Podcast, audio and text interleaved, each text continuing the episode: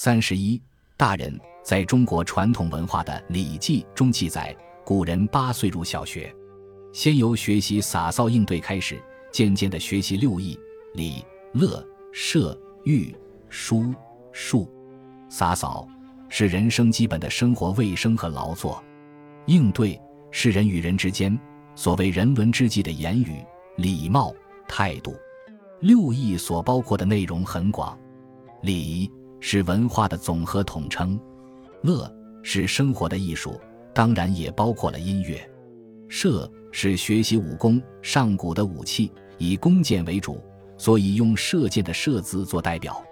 御是驾驭马匹和马车等驾驶技能。书是指文字学，包括对公文的学习。数是指算术和数学，是上古科学的基本先驱。由八岁入小学。到二十岁已经不算是童子，在家族中要举行冠礼，算是正式成人了。但在冠礼之前，又有一说：十八岁束发也算成人了。所谓束发而冠以后，再要进修就学，那就要学大学了。大学是不是古代所说的成之人学呢？或是如宋儒朱惠安先生所著，含糊其辞地说：“大学者，大人之学也呢？”假定说。大学劈头第一句所说的大学之道，却是指定是大人之学。那么，怎样才算是大人？或者如中国文化三千年来的习惯，凡是做官甚至捐官并未补实缺的，都称作大人呢？但不管是曾子的原意，或朱熹的注解《大学》一书，绝不是专门教做官做吏的人学习的。从字源学上来看，“大人”这个名词。首先出现在中国文化宝典中，所谓群经之首的《易经》里就有二十九处之多。例如，在乾卦九二、乾卦九五，利见大人；升卦的用见大人；吉卦九五，大人虎变等等。但很遗憾，在《易经》上，每次提到大人，也都没有确切的定义，是指做大官的大人，或是年龄成长的大人。但乾卦文言上说：“夫大人者，与天地合其德，与日月合其明，与四时合其序，与鬼神合其吉凶。先天而天福为，后天而奉天时，天且福为而况于人乎？况于鬼神乎？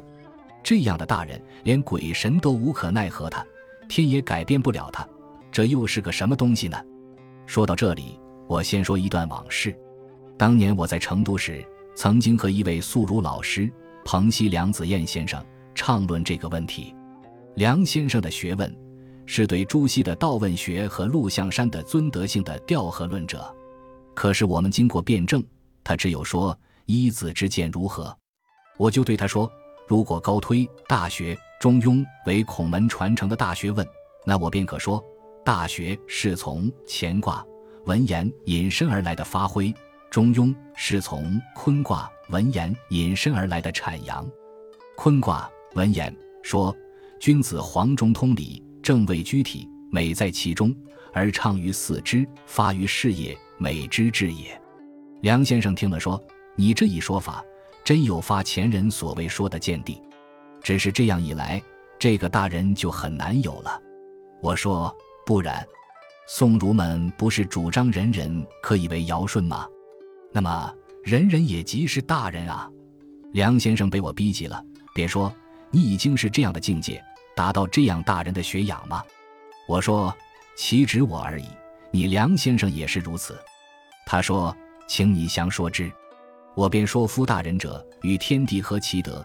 我从来没有把天当作地，也没有把地当成天。上面是天，足踏的是地，谁说不合其德呢？与日月合其明。我从来没有昼夜颠倒，把夜里当白天啊。与四时和其序，我不会夏天穿皮袍，冬天穿单丝的衣服，春暖夏热，秋凉冬寒。我清楚的很，谁又不合其时序呢？与鬼神合其吉凶，谁也相信鬼神的渺茫难知，当然避之大吉。就如孔子也说：“敬鬼神而远之，趋吉避凶。”即使是小孩子，也都自然知道。假使有个东西生在天地之先，但既有了天地，它也不可以超过天地运行变化的规律，除非它另有一个天地。所以说，先天而天福为，后天而奉天时，就是有鬼神，鬼神也跳不出天地自然的规律。所以说，而况于人乎？况于鬼神乎？我这样一说，梁先生便离开座位，抓住我的肩膀说：“我已年过六十，平生第一次听到你这样明白的人伦之道的高论。照你所说，正好说明圣人本来就是一个常人。我太高兴了，要向你顶礼。”这一下慌得我赶快扶着他说：“我是后生小子，出言狂放，不足为训，望老先生见谅，勿怪，勿罪。”这一故事就到此为止，但梁先生从此便到处宣扬我，为我吹嘘。现在回想当年前辈的风范，如今就不容易见到了。说到这里，我已经把大学里的大人说得很清楚了。如果还不了解，勉强下个定义吧。凡有志于学、内养的功夫和外用的知识，皆能达到某一个水准，即称之为大人。选自原本《大学威严·论语别裁》。